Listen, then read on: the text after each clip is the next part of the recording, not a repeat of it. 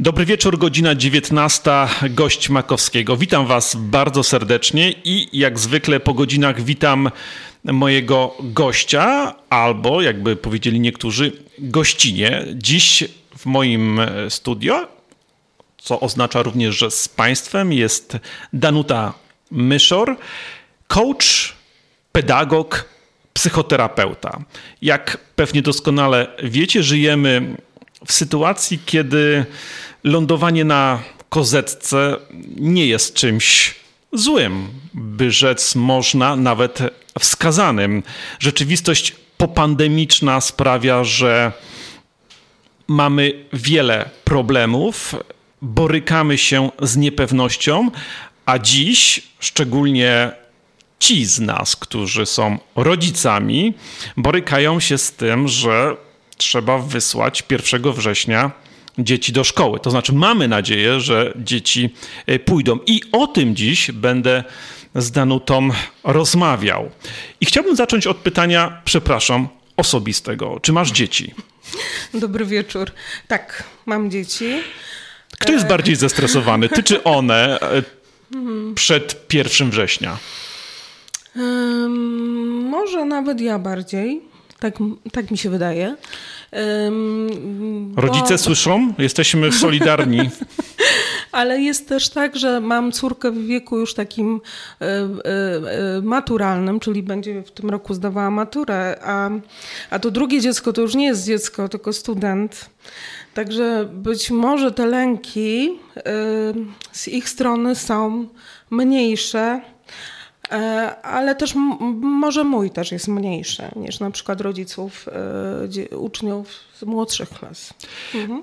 Natomiast przyglądając się rzeczywistości, w której funkcjonujemy, a szczególnie kiedy otworzymy rozmaitego typu portale, to krzyczą z nich nagłówki chaos w szkole, szkoła nieprzygotowana. W innych krajach, kiedy dzieci wróciły do szkoły, e, zazwyczaj pojawiał się tam koronawirus i szkoły były zamykane, jak na przykład w Korei. E, czy to jest histeria, czy też ten lęk może być uzasadniony? Hmm. I, y, I trochę histeria, i lęk uzasadniony. Ale y, w ogóle jest tak, że ta sytuacja pandemiczna, no to tak nas testuje i to testuje nas y, globalnie, się okazuje, i że testuje systemy i gospodarcze, i, i systemy jakieś właśnie edukacyjne, medyczne, ale tak mi się wydaje, że przede wszystkim chyba testuje nasz, nasze zdrowie psychiczne mhm. z moich obserwacji i w ogóle z tego, co ja sama czuję. I, mm, I ja to bardziej postrzegam w jakiejś takiej sytuacji traumatyzującej, w której my się znaleźliśmy. Bo, mm, no bo chyba to jest taka sytuacja, która, w której jesteśmy my po raz pierwszy od jakichś tam lat dawnych, e, jakby nasze pokolenia nie przeżywały czegoś podobnego. I to może e, powodować bardzo duży stres i napięcie, lęk. A, a też mi się tak wydaje, że jak jest taka sytuacja e, traumatyzująca, no to my się przestawiamy tak naturalnie w taką funkcję, ten nasz mózg, nie? Przeżyj, walcz, przeżyj albo funkcję przetrwaj i to e, stwarza y, strach, lęk. To jest jakby takie fizjologiczne u nas naturalne. Natomiast no w tej sytuacji, w której jesteśmy teraz, to, y, to ten strach i lęk jest adekwatny. Tak? Dobrze, to w takim razie spróbujmy najpierw negatywnie. E, mhm. Strach zazwyczaj sprawia, że podejmujemy decyzje nie do końca rozeznając e, rzeczywistość, czy mając mhm. obiektywny mhm. ogląd e, rzeczywistości.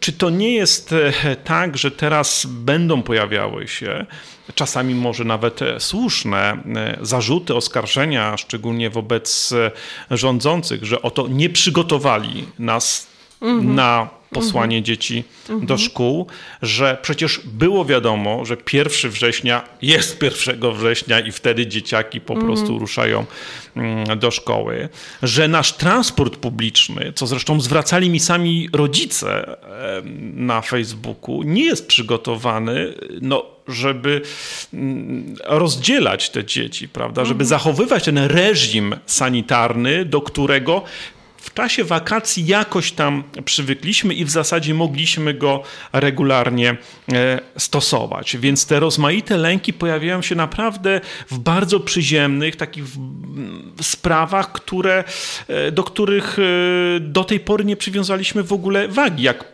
wysłanie dziecka do szkoły, jego wejście do tramwaju, autobusu, mhm. gdzie są inni pasażerowie, nie mówiąc już o tym, że mm, no, siedzi w klasie z 30 innymi na przykład uczniami. Mhm.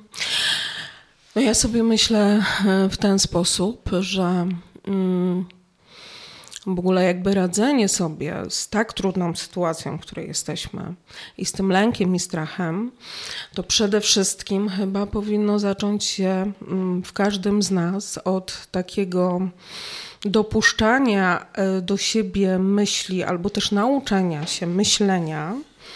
Um, um, takiego, żeby ten poziom lęku um, obniżył się do takiego poziomu, żeby w nas znowu się pojawiły e, możliwości mm, poznawcze, jak ja to mówię, takie realne, tak? Czyli to, jak mówiłeś, że stres wpływa na, na jakość naszego kojarzenia, albo na to, że jednak to myślenie jest jednokierunkowe, takie bardzo ograniczone. To, y, to tutaj takie mm, poradzenie sobie z nim to jest właśnie przekierowanie lub też jakieś takie myśli, które powodują, że my pozwalamy sobie na e, ponowne poczucie e, czy uczucie mhm. tego lęku, ale innych również. Czyli idziemy gdzieś w kierunku mm, e, czucia w ogóle, ale też myśli o przyszłości że nie zamykamy się nad tym, bo teraz myślimy, mm, owszem, o tej przyszłości, o, y, to jest to lękowe, co mówisz, że boimy się o ten transport, o w ogóle o nasze dzieci w tłumie, tak, że jak to będzie zabezpieczane i czy w ogóle. Y, I to jest, to, to jest ten lęk, który mówi o, mm, o sytuacji, no tak jak mówię, traumatyzującej bardziej, bo to jest, no nie wiemy, w jaki sposób możemy się mhm. zakazić i, i co będzie dalej. Natomiast kiedy my dopuścimy do siebie mm, myśl o przyszłości i jakąś taką też ja za tym ym, taką wiarę w to, że jednak mamy na coś wpływ, bo tu mi się tak pojawia, że, że my jednak utraciliśmy poczucie wpływu przy tej pandemii. I czy ono było realne, czy nie wcześniej, ale mieliśmy takie poczucie wpływu, że mamy jakiś wpływ na to, co się dzieje, tak? Że, że gdzieś tam y, mogliśmy sobie uświadomić to, że aha, czyli jutro będzie podobnie, nie? że jutro będzie też ta szkoła na przykład. A tutaj nagle, bo to było tak, z dnia na dzień prawie, y, zostaliśmy tego pozbawieni. I też myślę sobie, że, że to takie pozwolenie sobie na myślenie o przyszłości z nadzieją też. I że też mi się tutaj takie drugie pojawia, że nadzieja, nie? Mhm. że też poczucie wpływu, które utraciliśmy i, i, i nadzieja. I jeszcze tak dokończę, że tak pojawia mi się następna myśl, że na co mamy wpływ Czyli y, może nie mamy wpływu na to y, tak do końca, czy my się zarazimy, czy nie, ale mamy wpływ na to, żeby jakoś to ograniczać. Y, może nie mamy wpływu na to, że ten wirus się rozprzestrzenia, albo że nie ma na niego lekarstwa, albo że nie ma szczepionek na razie. Mm, realnie nie mamy wpływu ale mamy też ale mamy wpływ na to, żeby na przykład w tej sytuacji powrotu dzieci do szkoły,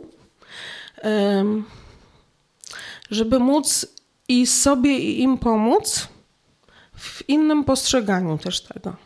Ja? W jakiejś takiej nadziei na to, że, mm, jeśli teraz będziemy gdzieś stosować przynajmniej pewne nakazy, a nie skupiać się tylko i wyłącznie na tych trudnościach, to być może y, y, y, ta nadzieja też nam daje takie poczucie, że, mm, że będzie inaczej, tak?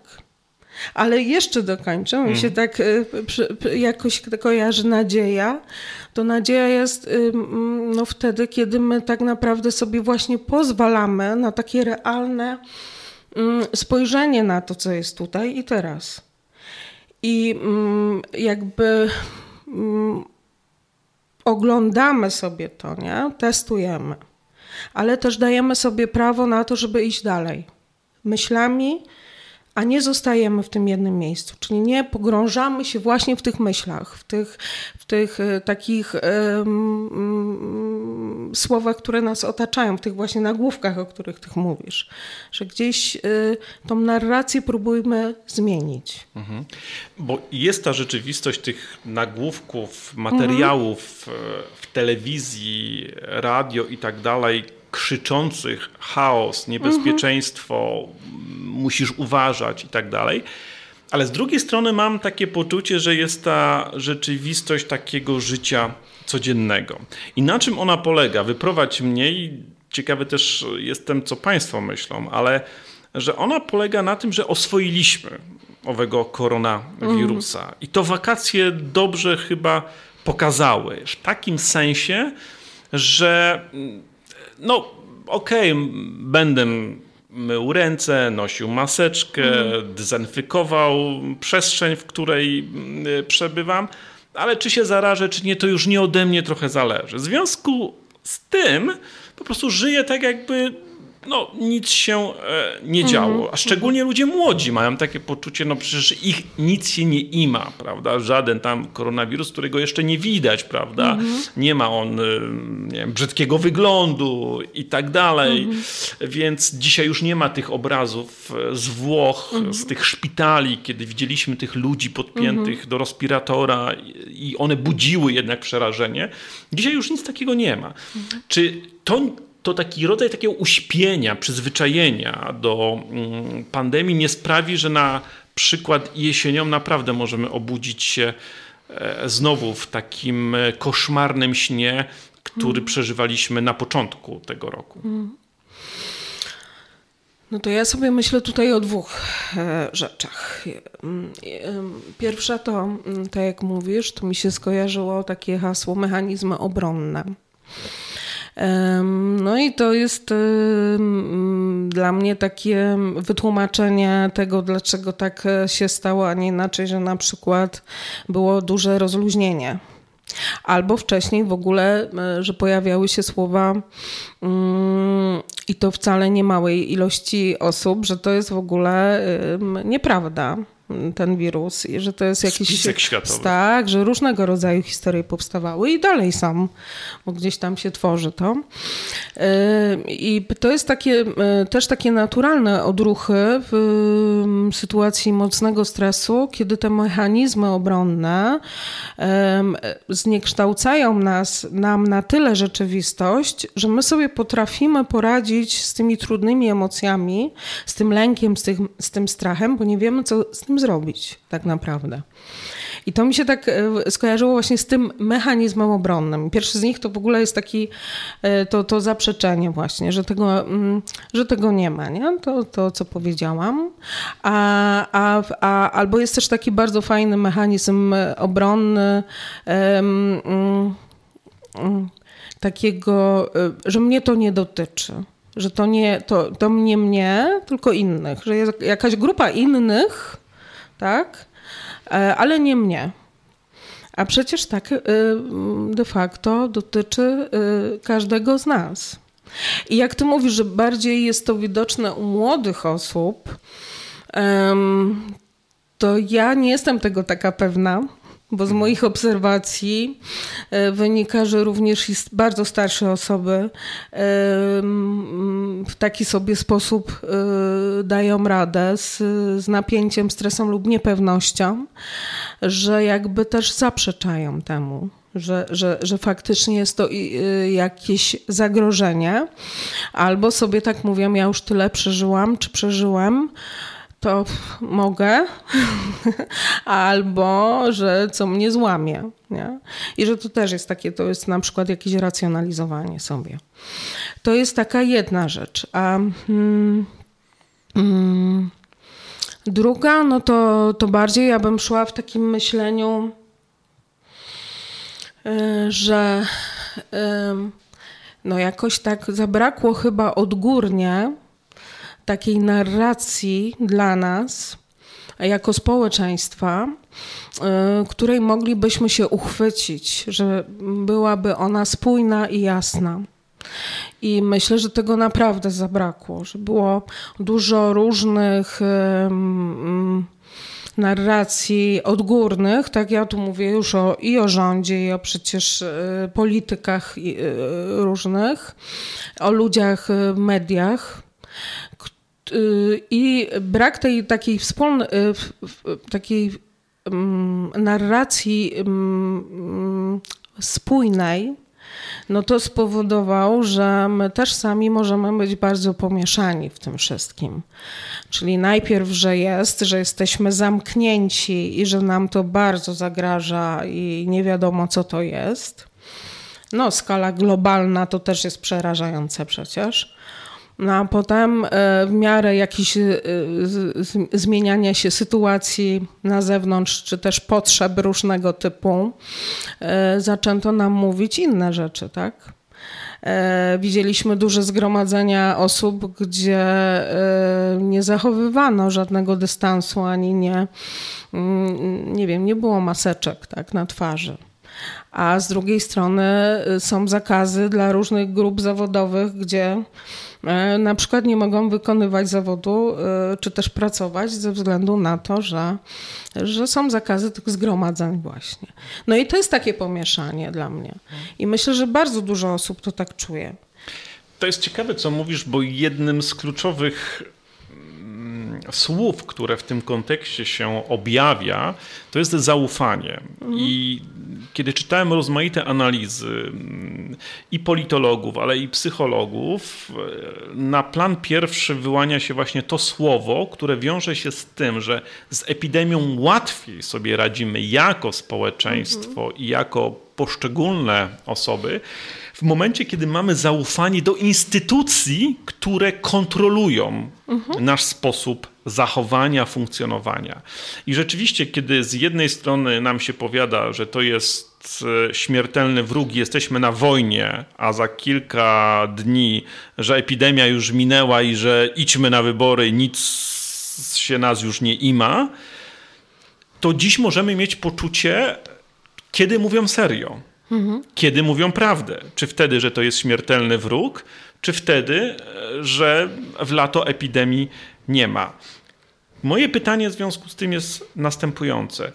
Czy brak zaufania ludzi do instytucji, które kierują tym ogólnospołecznym strachem czy też lękiem, nie będzie efektem znowu takiej odłożonej katastrofy, która może przyjść jesienią, a tak mówią lekarze i epidemiolodzy, kiedy pojawi się też oczywiście grypa. Mhm. No to mnie tutaj przychodzi na myśl hmm, przede wszystkim takie słowo jak narracja i sposób opowiadania o tym, co nam się wydarza. Y, I tak jak mówiłam wcześniej, trudno nam jest opowiadać o tym, w czym żyjemy teraz, w tej rzeczywistości, bo nie mamy takiego doświadczenia. E, a nawet jeśli się próbujemy odwoływać do jakiegoś doświadczenia, nie wiem, czy z literatury, czy z historycznych źródeł, no to, to jednak to nie jest to i nie mamy też e, dostępu do tych osób, które to przeżyły, tak, no bo ich nie ma. I Dlaczego ja mówię o narracji? Bo słowa pomagają zrozumieć pewne rzeczy, tak? Że jakby na, mm, ta narracja, która była nam też prze, przekazywana e, przez polityków, tak? Czy przez rząd, czy przez osoby, które tak naprawdę powinny nam właśnie to, o czym mówisz, gdzieś dać takie poczucie, że no powinny nie, ale gdzieś tam są przecież y, y, też ich obowiązki, tak, żeby nam kierować o, jakieś myślenie albo dawać możliwość i dostęp do informacji rzetelnych, że, te, że, że to było właśnie pomieszane i że mm, ten brak zaufania no, bierze się przede wszystkim z braku tej spójnej y, narracji.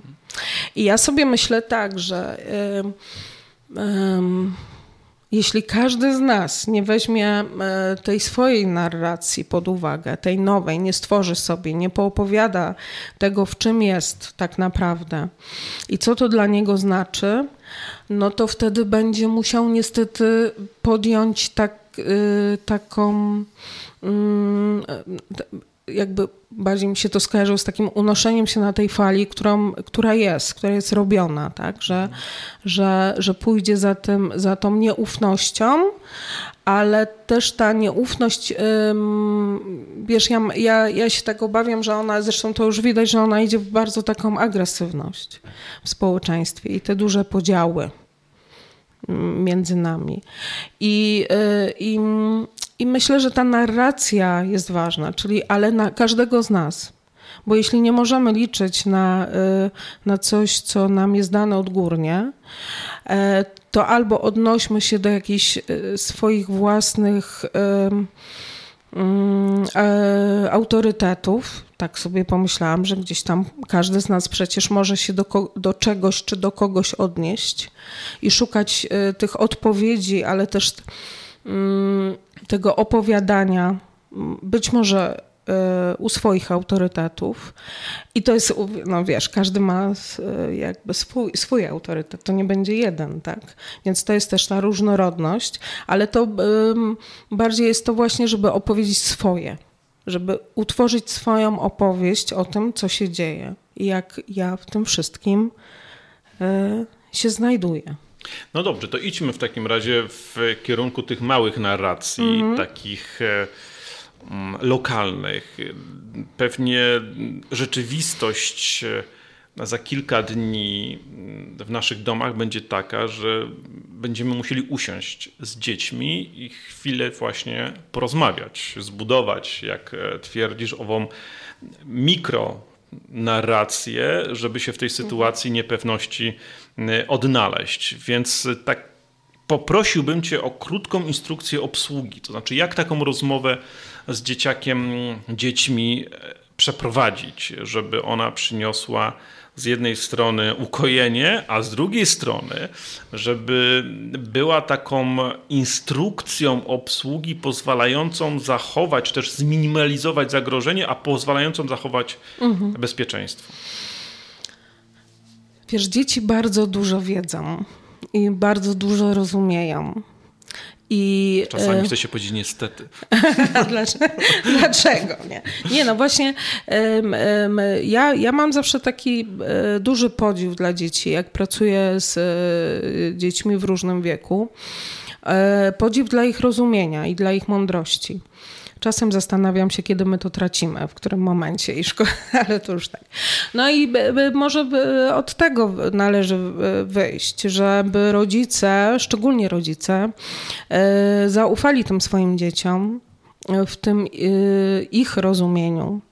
Czyli nie miejmy złudzeń jako dorośli, jako rodzice, że jeśli będziemy tworzyć jakieś e, bajki, jakąś nieprawdę, żeby złagodzić e, e, opowieść o tym, co się dzieje lub też co może się zdarzyć, tak?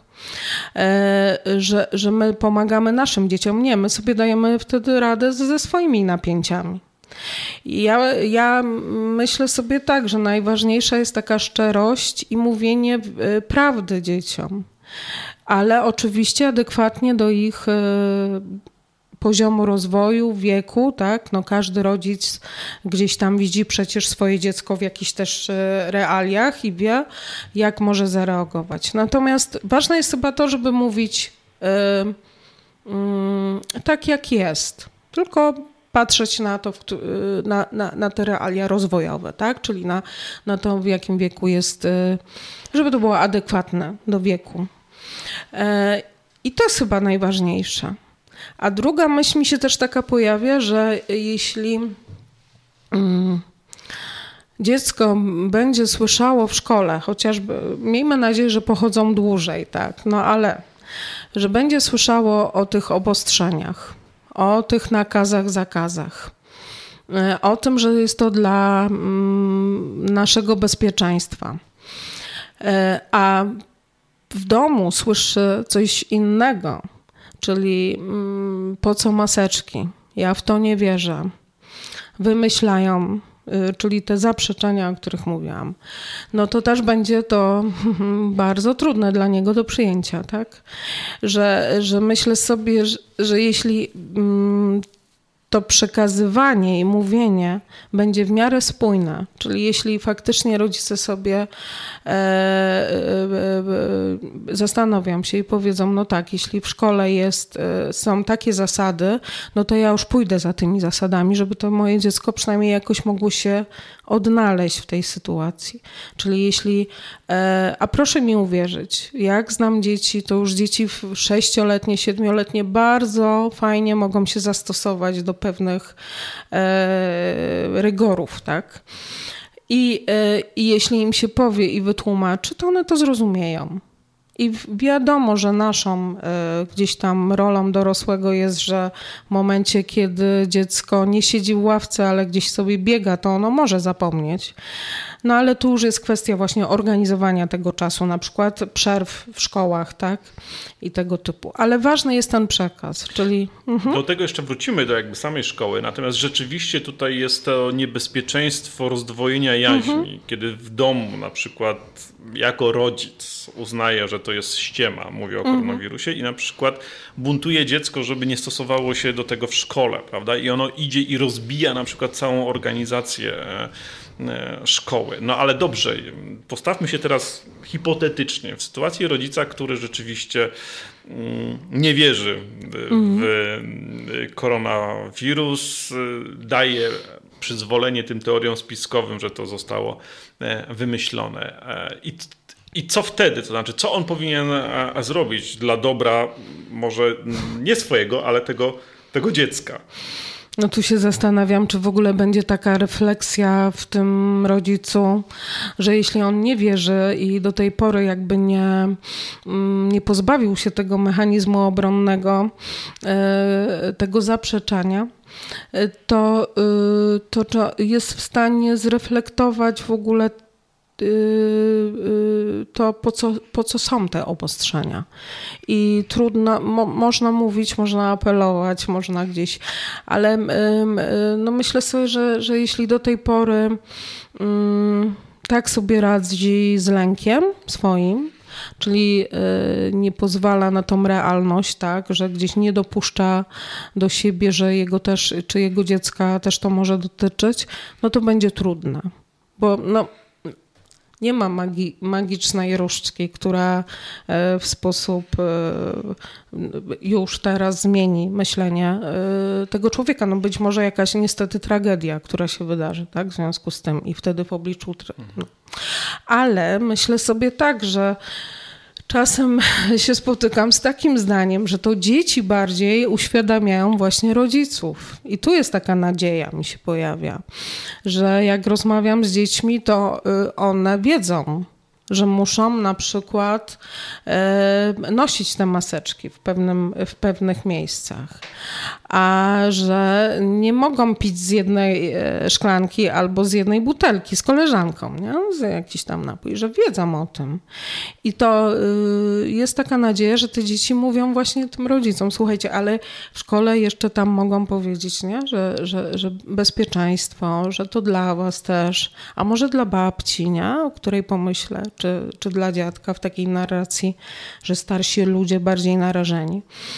I, yy, i, i tak, no tyle. Bo znaczy, jakby, przejdźmy uh -huh. w takim mhm. razie od, teraz do tej mm, kolejnego aktora, czyli jakim jest nauczyciel i szkoła, mm. bo wyobrażam sobie, że oni w ogóle są mm. bardzo zestresowani i mają takie poczucie jednak, że ciąży na nich ogromna odpowiedzialność. Raz za organizację mm. pracy, nauczania i bezpieczeństwa w szkole, a drugi raz właśnie to, co mówisz, takie przekonania, żeby mm, uświadomić, czy też powiedzieć tym mm, swoim wychowankom, że to jest na serio, że to dzieje się na serio i że to nie jest wymyślone. Innymi słowy, co radziłabyś e, jako psycholog, psychoterapeuta nauczycielom w tej trudnej mhm. sytuacji, w której oni się prawdopodobnie, jeżeli wrócą dzieci do szkół i nauczyciele 1 września mhm. znajdą? No to znowu mi się pojawia taka myśl, że w ogóle w tym takim trudnym czasie to się okazuje, że ta edukacja jest bardzo ważna. I tak myślę o tym zawodzie nauczyciela ostatnich lat, kiedy e, no, nie jest za dobrze postrzegany i nie jest szanowany. A tutaj się okazuje, że jak zamknięto nas i, i dzieci zostały pozbawione y, kontaktu ze szkołą.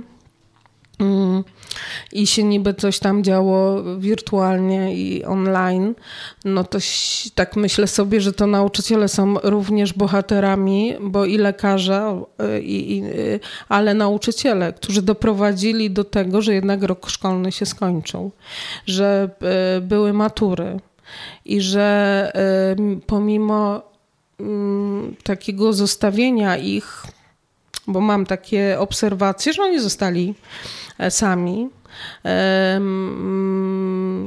no to dali radę, jak umieli. Oczywiście są różne, różne zdania na ten temat i, i rodzice, którzy z, z, nagle zobaczyli, ile trzeba czasu spędzić z dzieckiem, tak, żeby coś nauczyć. To było w ogóle dla nas wszystkich bardzo trudne. Natomiast myślę sobie, że, że ja właśnie zaczęłam od tej myśli, że po prostu się okazało, że ta edukacja jest mega ważna.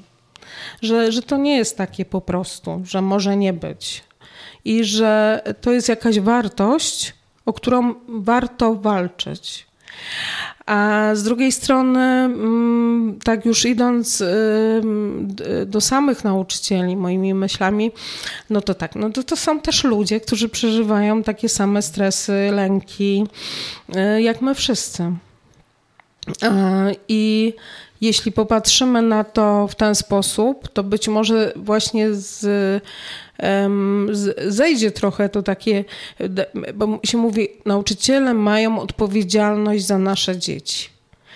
No, no tak, no bo są te dzieci pod ich opieką w tym czasie szkolnym.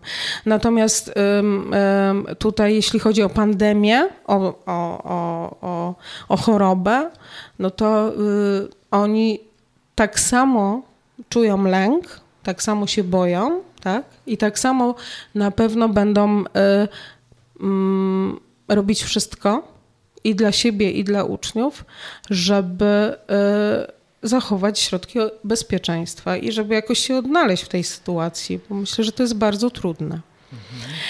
Um, ale też myślę sobie, że tak, gdybyśmy tak, my rodzice, E, nie, nie e, projektując na nauczycieli naszych lęków, tylko bardziej tak popatrzyli na nich właśnie z tej strony mm, ludzkiej, e, postanowili sobie, czyli rodzice myślą, tak, to też jest człowiek, on też przeżywa swoje problemy, swoje lęki związane z chorobą i może tutaj y, jakieś takie myśli ze strony rodziców, żeby jednak współpracować z nimi, a nie o, y, obarczać siebie nawzajem jakimiś lękami y, i, skargami, tak i tak dalej. To, to, to, to może jest to jakieś wyjście. A dla samych nauczycieli ja nie mam rad. Mhm. Wiesz, bo, bo, bo chyba sama się zastanawiam, e, co ja bym zrobiła. E, każdy z nas robi e, swoje. Może tak powiem, po prostu. Tak jak było, róbmy swoje. Tak. tak. mi się tak kojarzy, że, że to jest chyba takie wejście.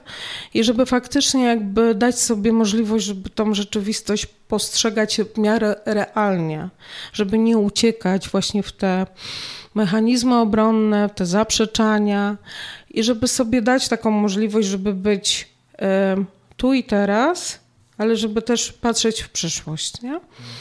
E, I, I żeby nie osiąść w tym strachu, bo wtedy będzie trudno.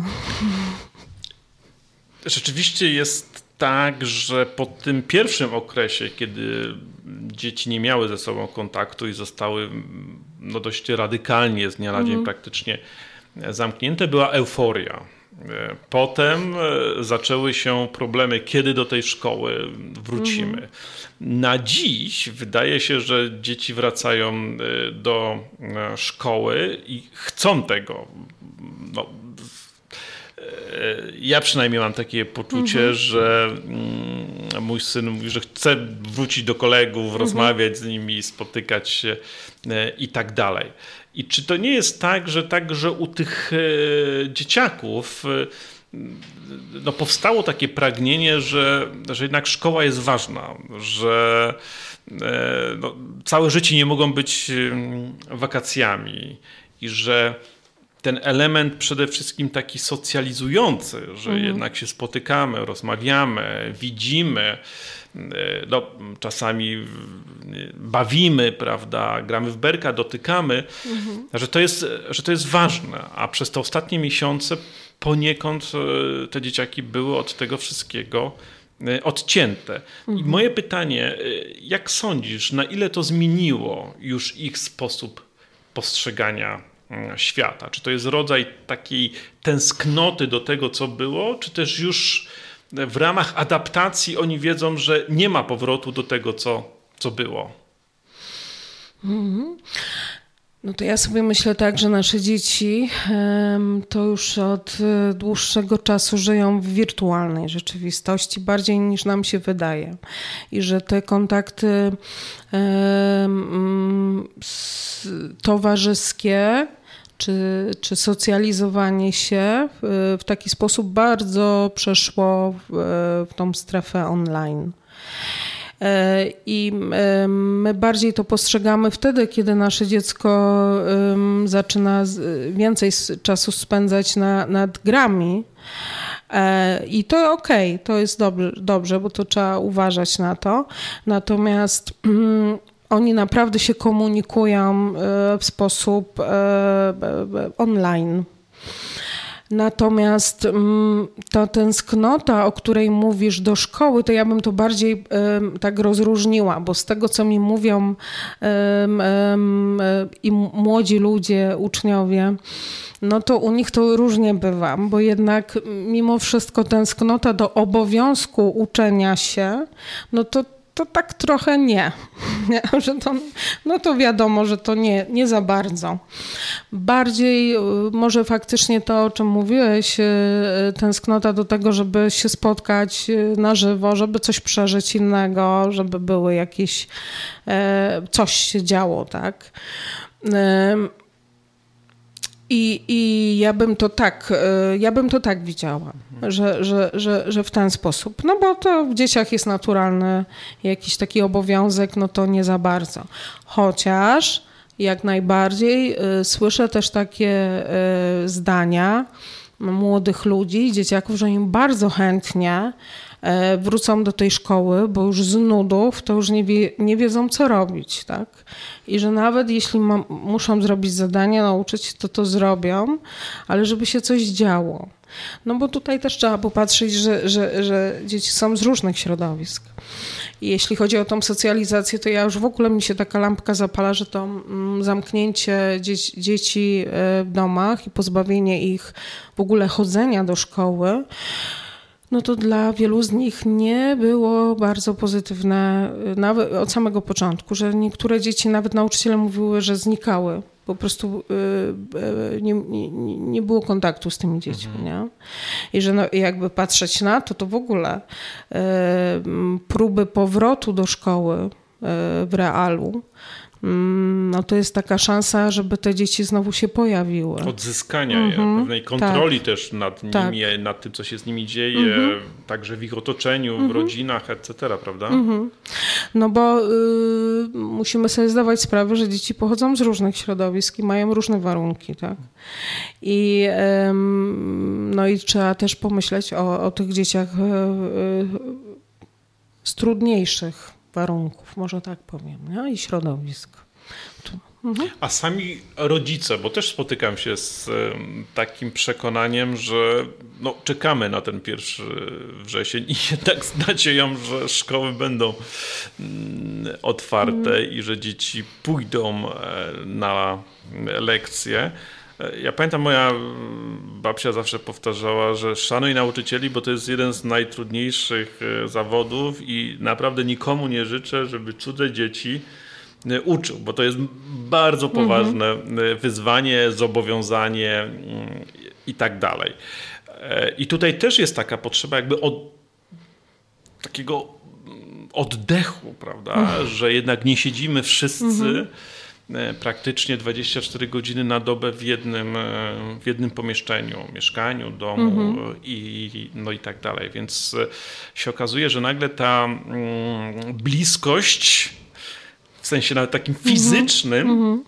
zaczyna nam, nam doskwierać, prawda? I mhm. potrzebujemy dystansu, a tutaj szkoła dawała takie poczucie właśnie oddechu i dystansu. Także dla naszego zdrowia psychicznego. Mhm.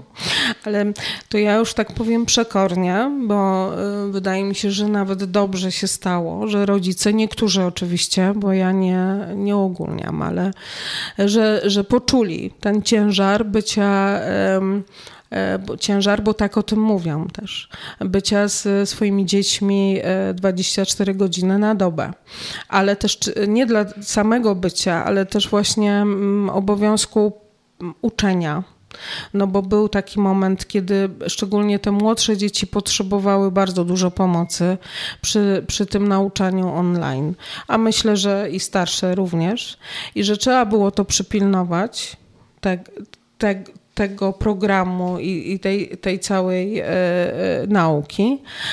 E, I trzeba też było wziąć e, za to odpowiedzialność. I e, ja e, przyznam szczerze, w takim e, zamknięciu, czyli marzec, kwiecień, ja odbierałam sporo telefonów od rodziców, którzy dzwonili, żeby ponarzekać że już mają dosyć, że nie wyrabiają.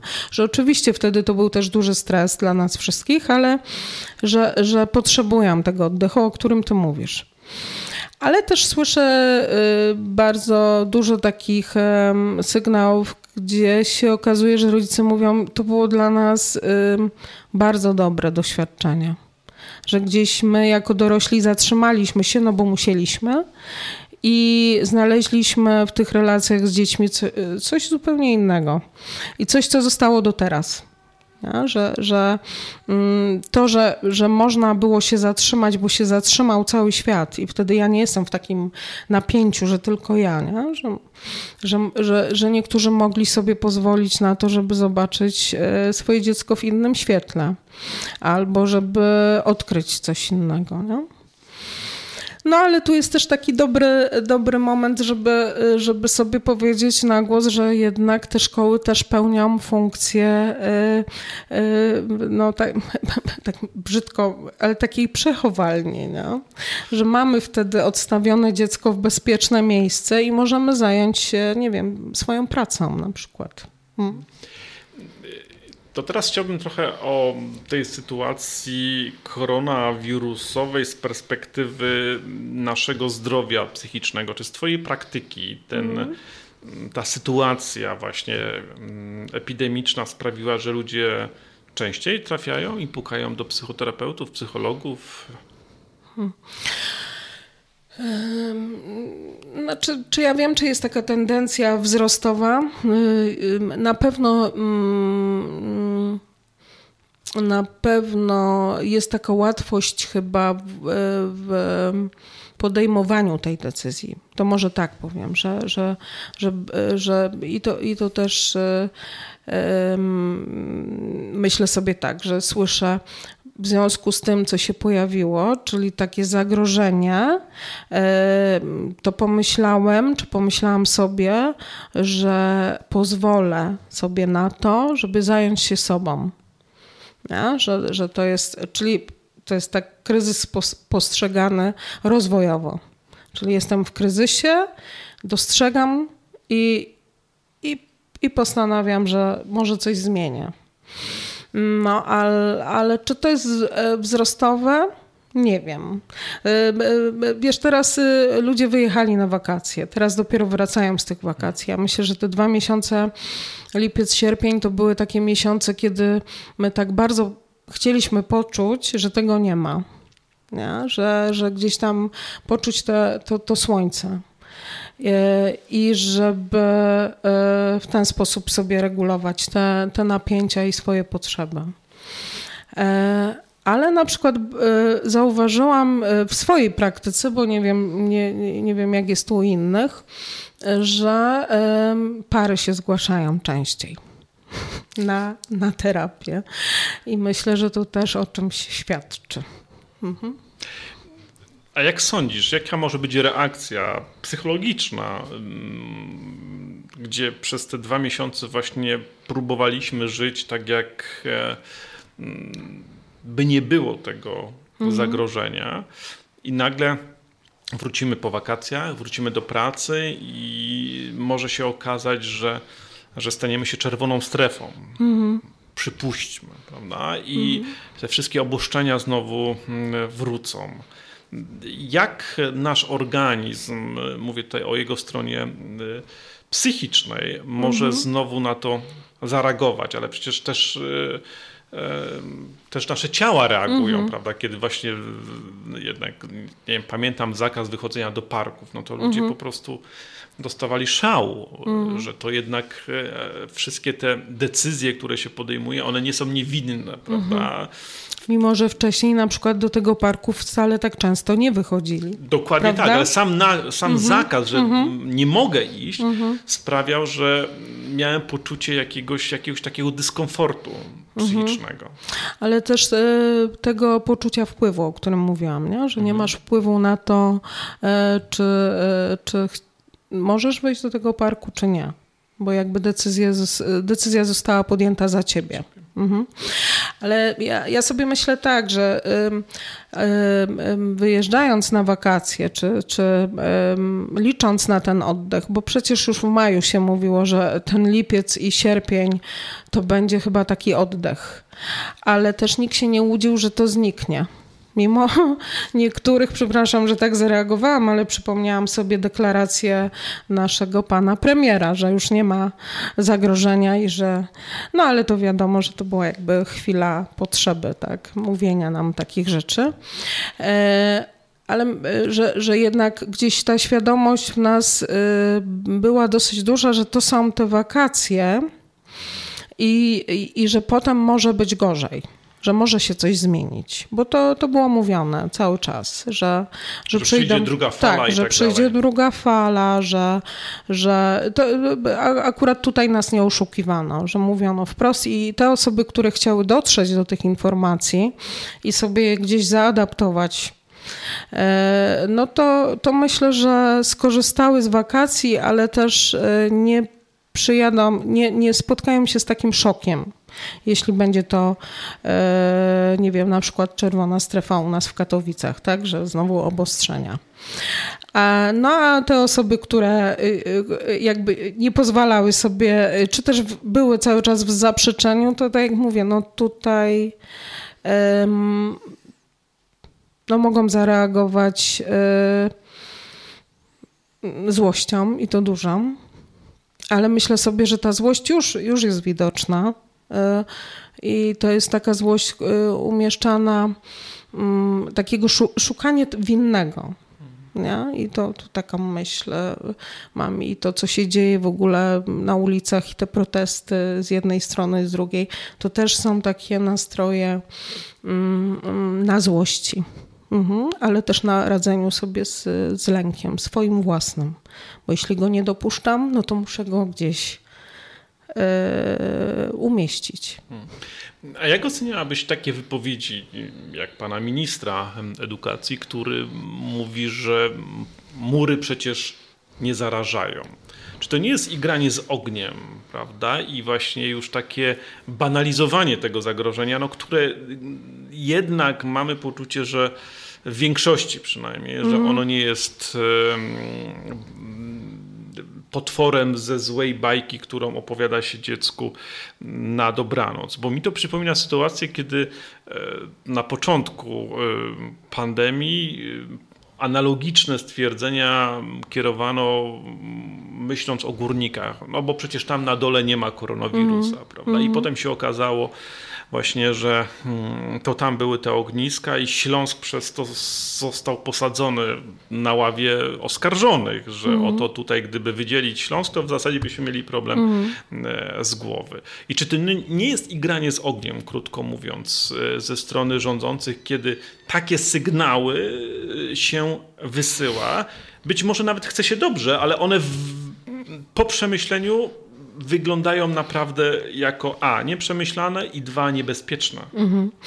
Ale ja tu wrócę do tej narracji, której zabrakło bo y, y, jak obserwuję y, inne państwa, gdzieś tam próbuję sobie czytać, też miałam taki moment, że przestałam śledzić nasze media, bo miałam już taki zamęt, że nie wiedziałam właściwie o co chodzi. Gdzieś tam sobie sięgałam na przykład do BBC, no takich gdzieś dalej, tak, żeby sobie jakiś taki ogląd zrobić, o co chodzi w tym wszystkim to przecież każde, y, y, każde społeczeństwo, każde y, państwo gdzieś tam się borykało z tym, że nie wiadomo, że najpierw było tak, później tak, ale jednak gdzieś taka spójna narracja, czyli nawet powiedzenie, tutaj musimy się wycofać z tego, bo się okazało, że to nie daje rezultatów albo że idzie w inną stronę i obieramy inny kierunek, no to już by było uczciwe, tak? I też takie nazywanie mm, wprost, tak, rzeczy. Ale y,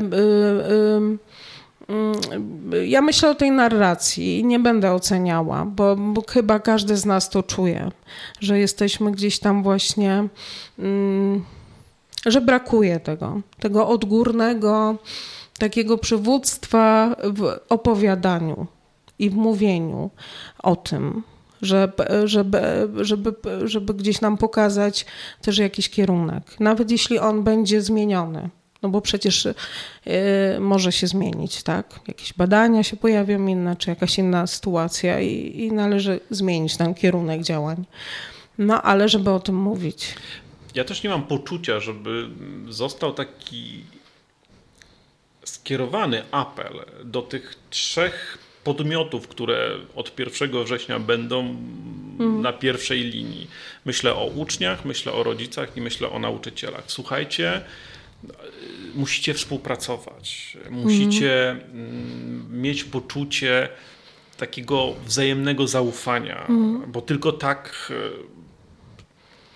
opanujemy i panikę, ale też rozprzestrzenianie się mm. ewentualne wirusa. Tutaj nic takiego nie widzę. Mm. Takiego świado takiej świadomości, że, że to w końcu od tych ludzi zależy, jak to wszystko się e, potoczy, prawda? Mm. Czyli znowu, jakby nie ma m, mm, tej opowieści, która by dawała poczucie, że a, oni wszyscy płyną na jednej łodzi mm. i b, że żeby przez to zburzone morze przepłynąć, muszą wiosłować w tym samym kierunku i w miarę mm, równomiernie. Mm.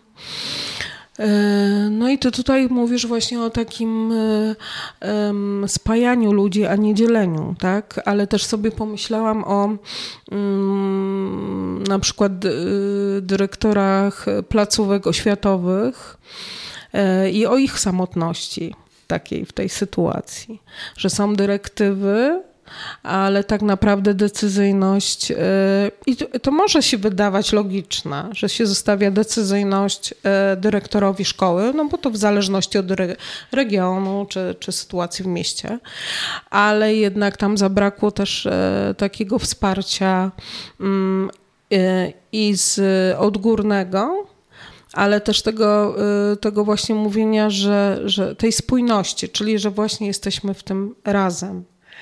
No i to, to jest to, co ja, co ja mówiłam też y, o rodzicach, żeby, żeby, że, że gdy rodzice popatrzą na nauczyciela, jako człowieka, który jest w takiej samej sytuacji. A teraz naprawdę możemy powiedzieć o tym, że wobec wirusa jesteśmy w takiej samej sytuacji. Obojętnie od naszego wieku, no wiadomo, że wiek, ale i wieku, i, i statusu ekonomicznego, i sytuacji rodzinnej, e, ten, ten wirus nas wyrównuje, jakby, nie?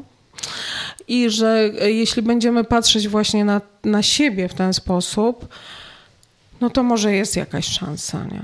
na to, że, że sobie damy radę, nawet w trudnych y, sytuacjach.